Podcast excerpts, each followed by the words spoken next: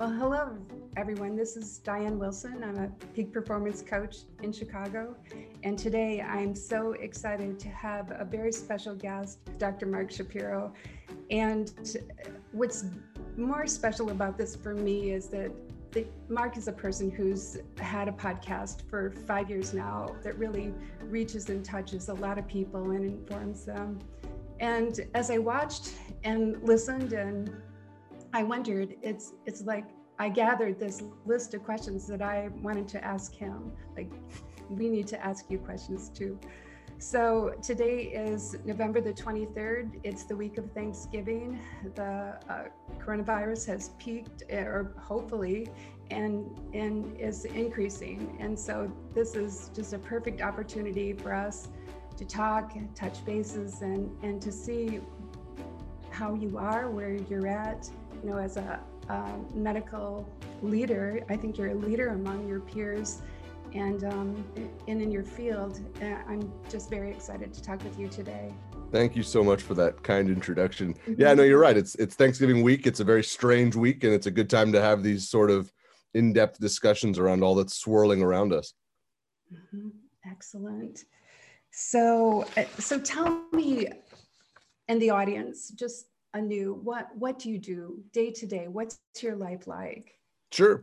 So uh, i live in northern california and in terms of my professional work i am a hospitalist. So i did my internal medicine residency and i'm board certified in internal medicine and i've worked as a hospitalist since i finished residency in 06 and what a hospitalist is or hospital medicine it's a fairly new creation in the world of medicine in the united states and actually around the world where people who are board certified and usually internal medicine and oftentimes family practice as well f- function as uh, specialists caring for hospitalized adults. So that's all that i do is i take care of people in the hospital. I don't have an outside practice. And this started in the late 90s it, it grew explosively. It's the fastest growing field actually in the history of american medicine. So really every specialty now has hospitalists pediatricians OBGYN, surgeons, most specialties now are creating platforms where their doctors are in the hospital more um, on sort of a dedicated basis and then in the office on a dedicated basis. So professionally, I've been doing that since 2006. Um, I do have a leadership portfolio that's sort of grown over the years. I was the chair of medicine of a hospital in San Diego where I worked after my residency and I was the medical director for the hospital medicine program where I work now.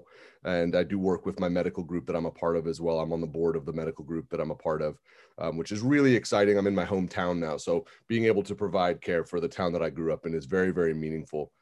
Uh, in terms of other things that I do, you know, the you mentioned the podcast. So I've been doing Explore the Space for about five years. I started that really on my own. Um, I had some really, I was an early adopter to podcasts. I love them. Um, I love the audio platform. I love the storytelling. And I kind of realized that it would be not too difficult to start one and just sort of see what happens and give it a try. And I've been very fortunate. It's grown beautifully. Um, we've really created this incredible community now of guests and conversations and this sort of sprawling network of people and ideas that's just incredibly special. And so yeah five years in just just getting started just picking up steam. What's it like to be you now? What's it like wow. you know this week this yeah. this moment?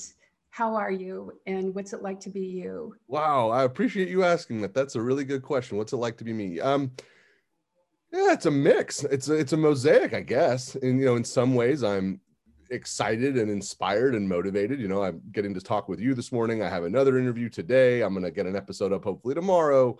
You know, I've got some cool projects that are cooking. So those sorts of things are exciting and fun and inspiring. Um, I go back on hospital service tomorrow, so that's always a little bit daunting. Even though I'm, you know, I've been a hospitalist since 06, that first day back always brings some butterflies and some jitters. Um, so kind of spending time in that space which is you know i'm used to it but it's always part of the adventure.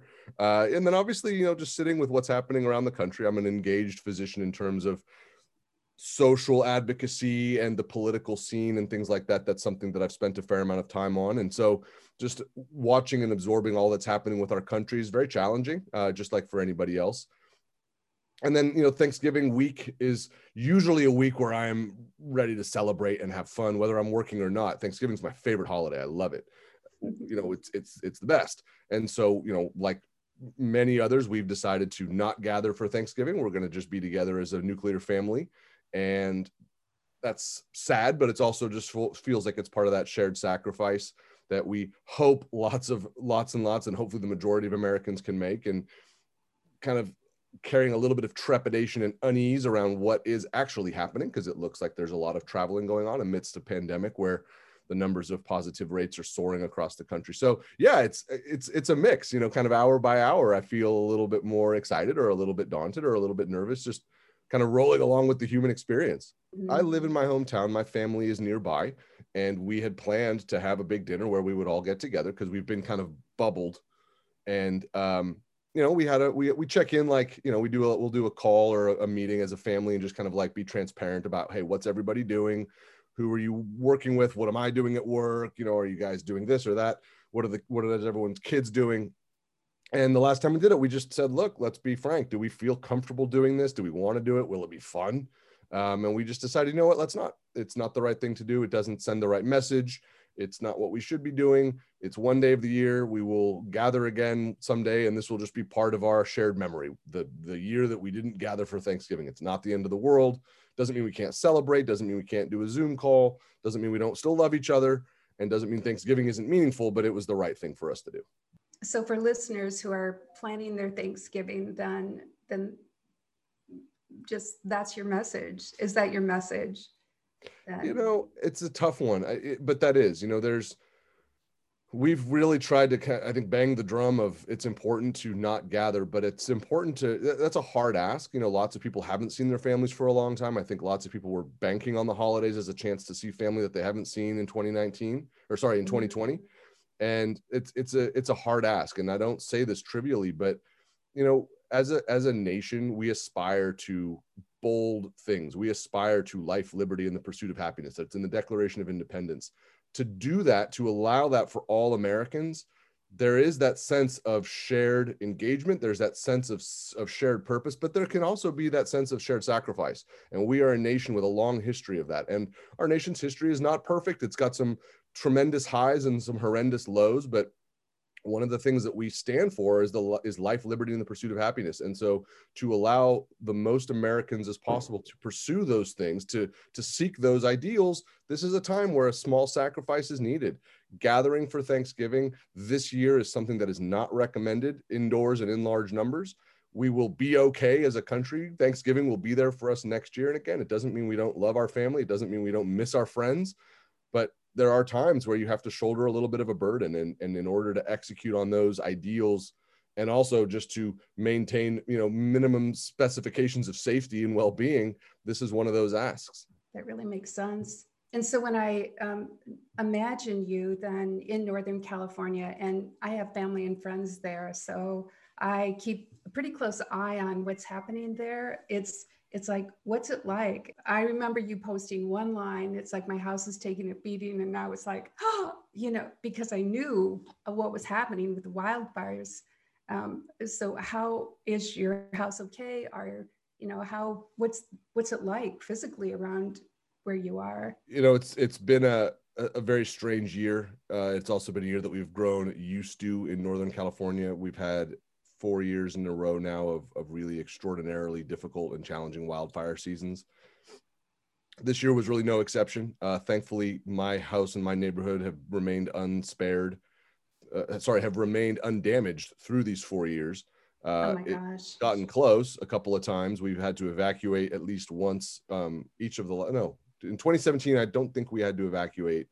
Uh, but in 16, we did and then uh, 18, 19, and this year we had to evacuate. So yeah, you know, when the fires actually get into Santa Rosa, that's really disconcerting. This year was hard because we had another fire that erupted right around the same time as the anniversary of the Tubbs fire, which was extraordinarily destructive several years ago and got into Metro Santa Rosa.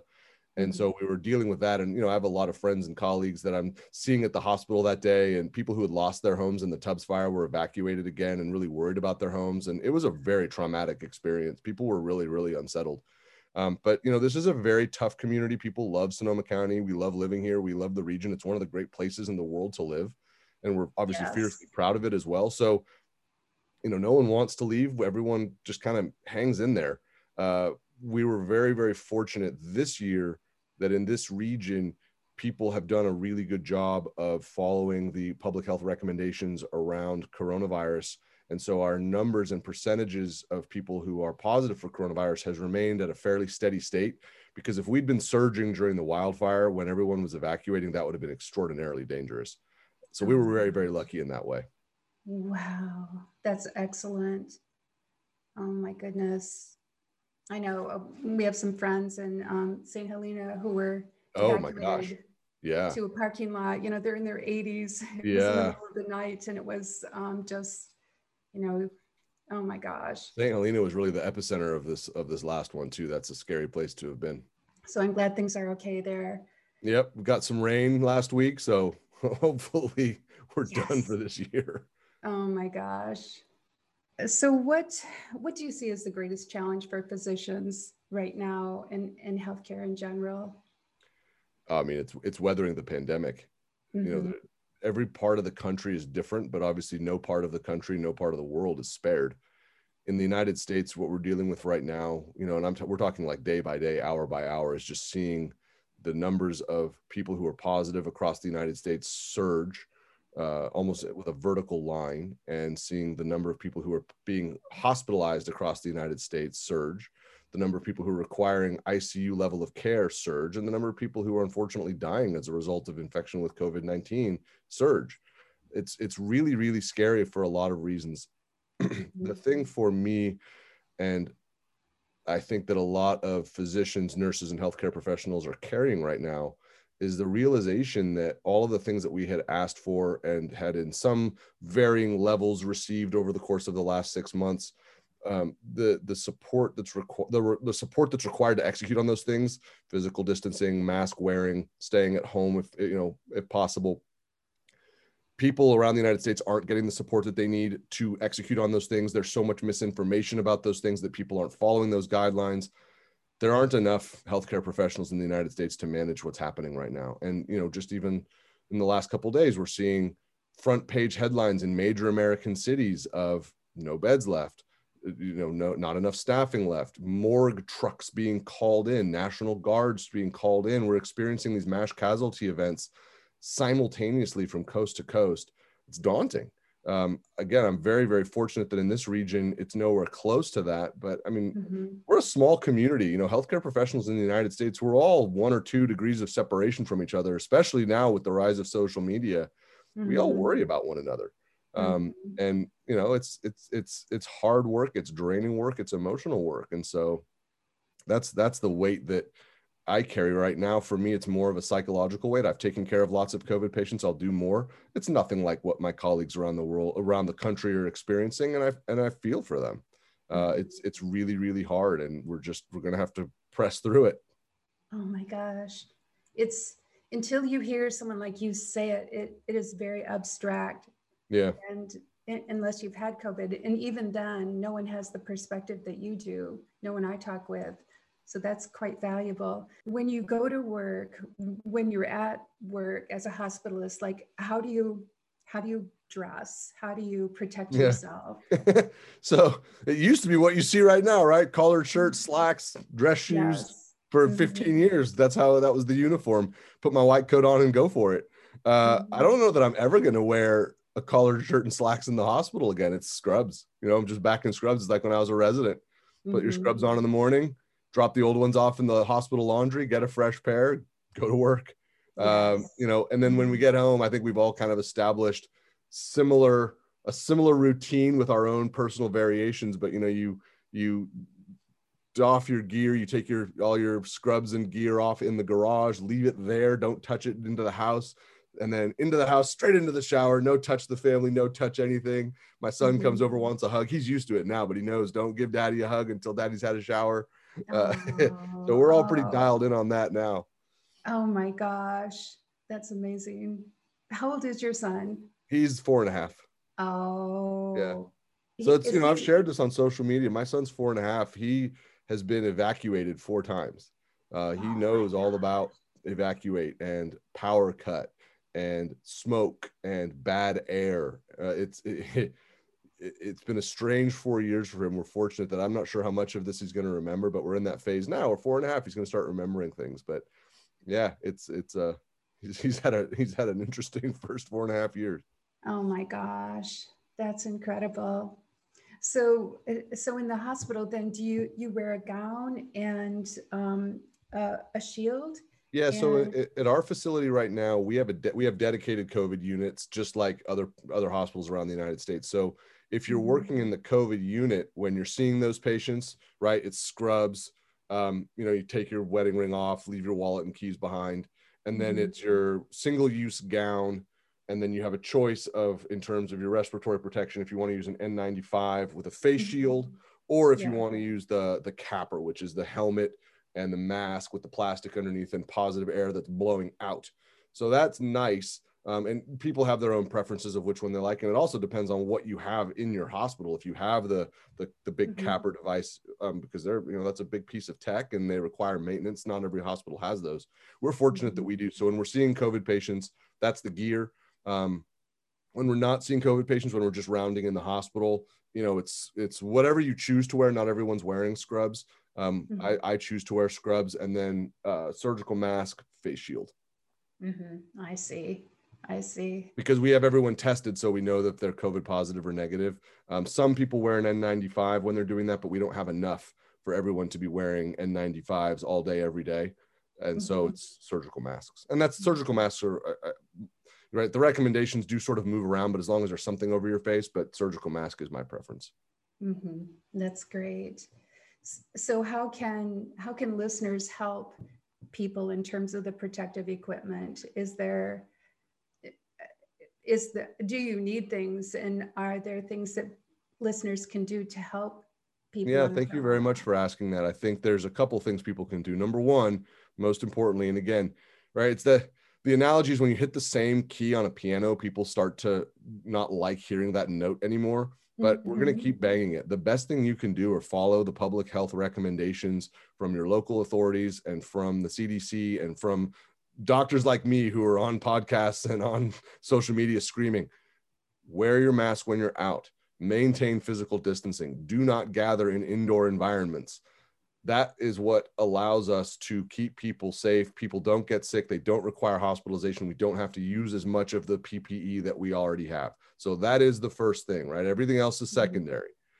But if people do have the, the resources and would like to donate, a great place to do that is getusppe.com and PPE stands for personal protective equipment. But getusppe.com was started by a group of physicians and medical students in in, in Chicago. Actually, mm-hmm. a lot of them mm. you probably know from from social media. They've got a great website. They've got national distribution. Um, the other thing to do is just call your hospital, and if you if you want to donate, they they probably have something available. Um, but those are the two biggest things for sure that you know if, if, you would like to do donations that's a great way to do it. But the most important thing to do right everything else is is like 10x less impactful than wearing a mask physical yes. distancing hand washing and not gathering in indoor environments. Mm-hmm. yes.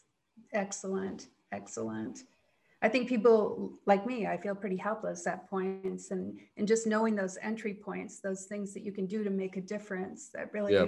it helps us. Okay. Um, eh, mental health in healthcare. I'm asking you all the hard questions, right? I mean, how do how do people cope with this? What do you do? What what sustains you? You know, I can answer for myself obviously I can't answer for everybody because everyone's approach is different.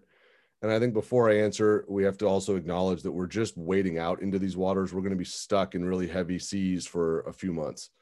Um, there's definitely help on the way between the the really really exciting initial vaccine data that we're getting and obviously a new administration with a new approach to how to manage the pandemic coming in later part of January but until then it's going to be really really difficult and that's one of the things that i think myself and everyone else worries about is what's going to happen to our friends and our colleagues what's going to happen to our profession what are we going to look like on the other side of all of this?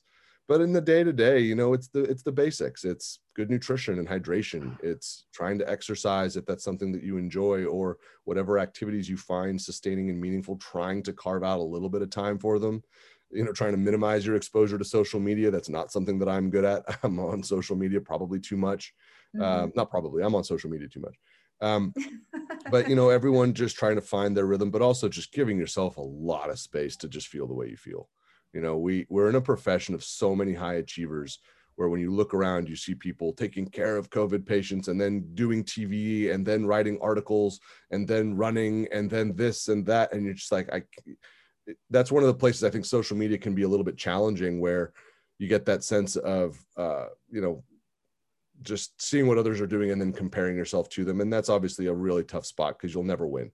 And so mm-hmm. just finding the rhythm that works for you, that feels good, that's, that's, healthy in a way that's meaningful for you, right? Everyone has their own skills and their own limitations, and all of those things are okay. So for each person to just accept where they are and give themselves a lot of room and a lot of latitude. If you're having a day where you feel great, that's awesome. If you're having a day where you feel down or low or sad, that is okay too. And just handle it in the best way that you know how. Mm-hmm. And then yes. if it gets to a point where you are struggling and you need help, you need to ask for help. Mm-hmm. Yes. So it, it do you think it's easy for physicians to ask for help? No. Tell me more about that. uh, so that's an unequivocal no. We are not good at it. We're not trained in it. We don't know what resources are available, and we're afraid of stigma. So it's it's a it's a really nasty little four pack that awaits physicians on the other side of feeling like they're going to ask for help. Uh, and so we that's one of the things that I think everybody worries about is that we're going to come out of this thing just tattered and battered and bruised, and then also not knowing how to ask for help. Right? We're in this culture where we just suck it up and keep going, and that is really toxic. In parallel, and we also have uh, uh, a lack of necessary resources for people to access, not just in medicine but across the United States, for people who are having uh, issues around mental health to access and get access to. So yeah, it's a, it's a it's a it's a difficult little it's a difficult little cocktail to swallow there. And um, again, that's one of the places where we just have to support each other the best that we can, acknowledging the deficiencies because it's going to be hard.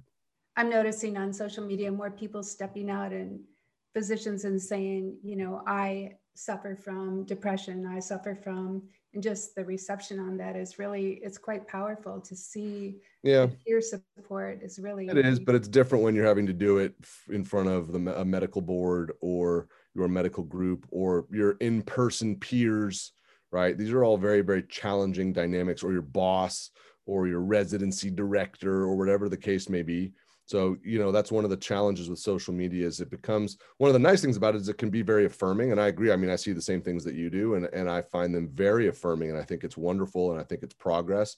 And we also have to remember it's it's a really intense little silo and the the real world outside of that is very, very different with respect to mental health for those who practice medicine in the United States. And there's a lot of work to be done. Mm-hmm. Mm-hmm. So this will be a, a pretty hard question um, there's a lot of work to be done on that. What's what can be done? What can most people do on it? Like how can people proceed, uh, given that it's hard? Like what would you suggest for people who need mental health right now, who are in the crossfires?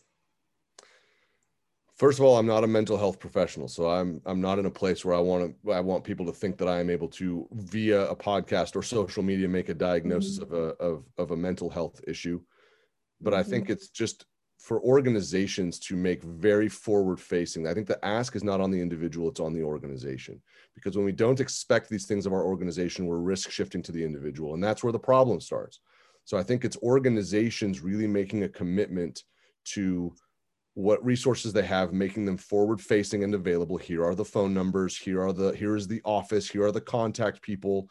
Reassuring that it is confidential that this will not be part of your professional record or anything like that and making sure that it's free. Healthcare organizations are multi-billion dollar enterprises. If they want to do these things they can and so mm-hmm. I think that as we ask these questions of what can we do, we can hold these or we can hold our organizations accountable. That's what we can do. It's not about Mark Shapiro acknowledging and then having to seek out the help. It's organizations that I work for reaching out to me and saying, "Are you okay? How are things going? Can we do a little inventory with you and make sure you know do a little little uh, wellness check with you and make sure you're okay? And when i say wellness check i'm not saying sending me a 30 minute module that's required.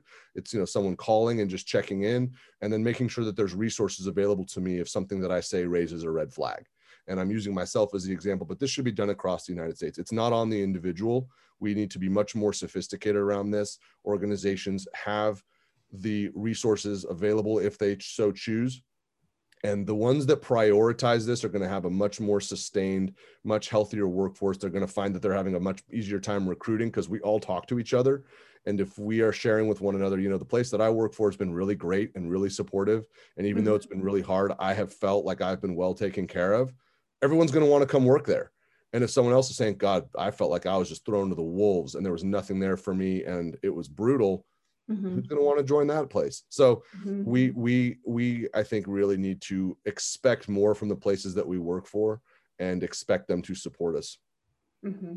yes yes i know i saw your post uh, within the last week or so around you know you're hard on us commenting to someone or some organization and we talk and when you yeah. try to recruit one of us we will remember this. Absolutely. Mean, we see what's happening around the country. We see which states have had and right. So we we've we've seen that there is a a vacuum in federal leadership around the COVID pandemic. So it's been left to individual states to come up with a patchwork response. And so obviously we see which states have been successful at some level and which states have struggled. And it's a tragedy but we also then see how do they deal with the shortcomings right? California has had its own problems but we see other states where not only are there problems but then there is backlash and risk shifting and blaming and mockery and denial and misinformation coming from the positions of leadership.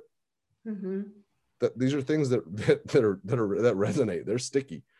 And so yeah i mean we we just like anything else right? We we can we can and should hold those who can affect change accountable.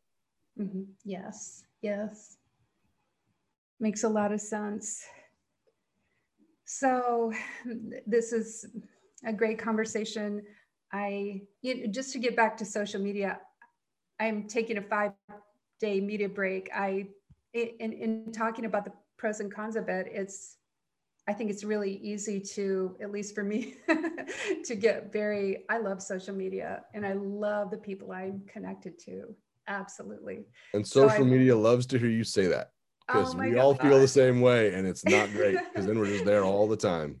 Yes. And so trying to find the, the balance of that and, um, and, and thinking, at least for a moment that like, this isn't good to be on social media this much I don't know. I mean, having stepped back, it's it's like what do okay, maybe I'll spend a little less time and I want to be more thoughtful and deliberate in my communications.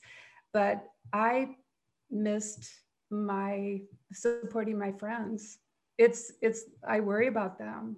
Yeah, that's the part yeah. of it that is that is difficult because I agree with you, especially now when we're all isolated and we're not traveling to conferences and seeing our friends and traveling around and these sorts of things like yeah that's that's our touch point in a lot of ways. And so you do kind of want that check in with people. I agree with you.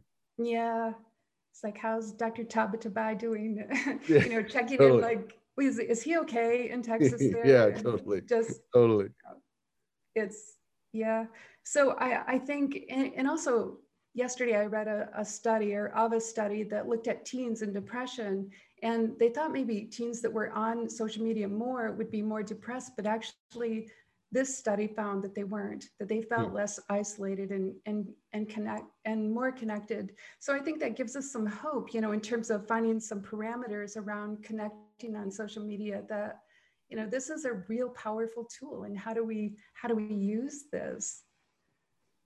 I don't know the answer to that. Um, I know that the social media networks that are out there are not motivated by our well-being; they are motivated by profit.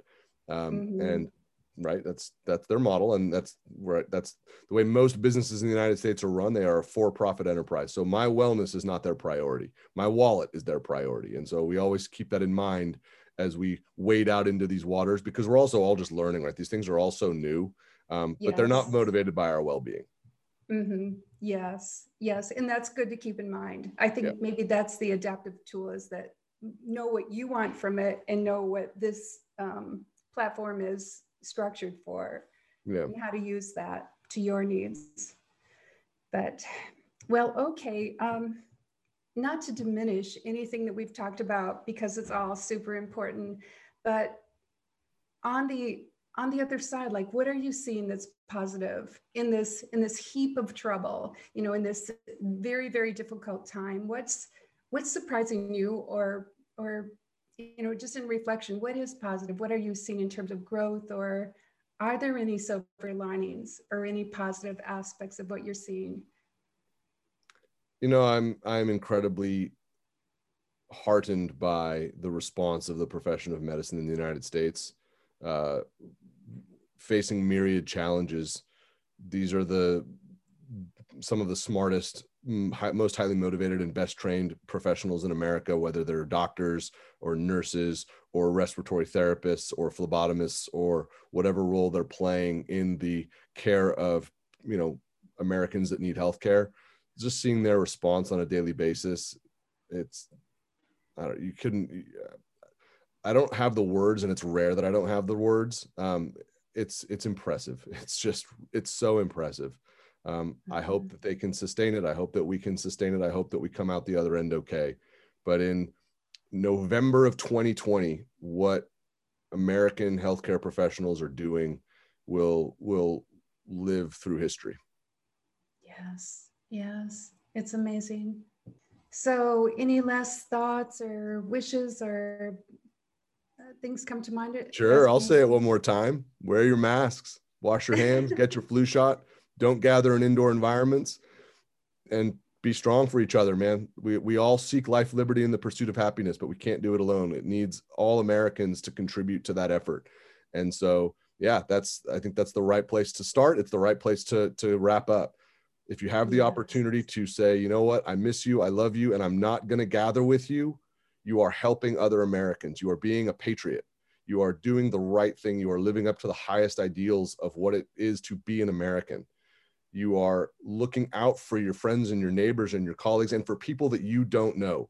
And there's honor in that. And I think that that is something that we can all aspire to and we can all take hold of, we can all do better at and as we do that, that's when we will find ourselves coming out the other end of this, hopefully physically, mentally, and emotionally more intact than otherwise. Yes. Okay. Well, thank you so much for sharing your thoughts, your feelings, your experiences as a physician, a leader in this very special time, extraordinary moments here. So, thank you again. Thank you very much for having me. Thank you so much for listening to this podcast from Genius. Sciencing Our Human Potential. Be sure to visit our website at Genius Podcast for clips and episodes from our previous series. It was called Voices in the Pandemic and featured amazing guests sharing their expertise, human stories, vulnerabilities, triumphs, and a lot of good advice. Please share and subscribe to our podcast and give us your comments about what you're liking any suggestions you have on who I could be interviewing as we move along here. And also, if you're interested in being a sponsor of the program, a quick thanks to the team of people who make this the podcast that it is. And it's something I'm very proud of. Dan Schiffmacher, who's our editor and production manager, who makes everything better. Cameron Wyatt, my assistant, who's a master organizer and helps develop content. And then to this handful of people who have been invaluable in different ways in us getting started Gary Wilson on editing, moral support, and concepts, and others Catherine Ferran, Sherry Frey, Lisa Files, and Toby Dorr. Thank you, team. Our vision is to bring conversations to you that help you feel more connected, to embrace your fears and become more informed about what's going on, to cultivate and share your own genius, to be present and still look forward with inspiration. If you experience any or all of those things, please share them with others. Right now, our world needs positivity and it needs for us to connect with others. Thank you for listening again today. Please come back and be well.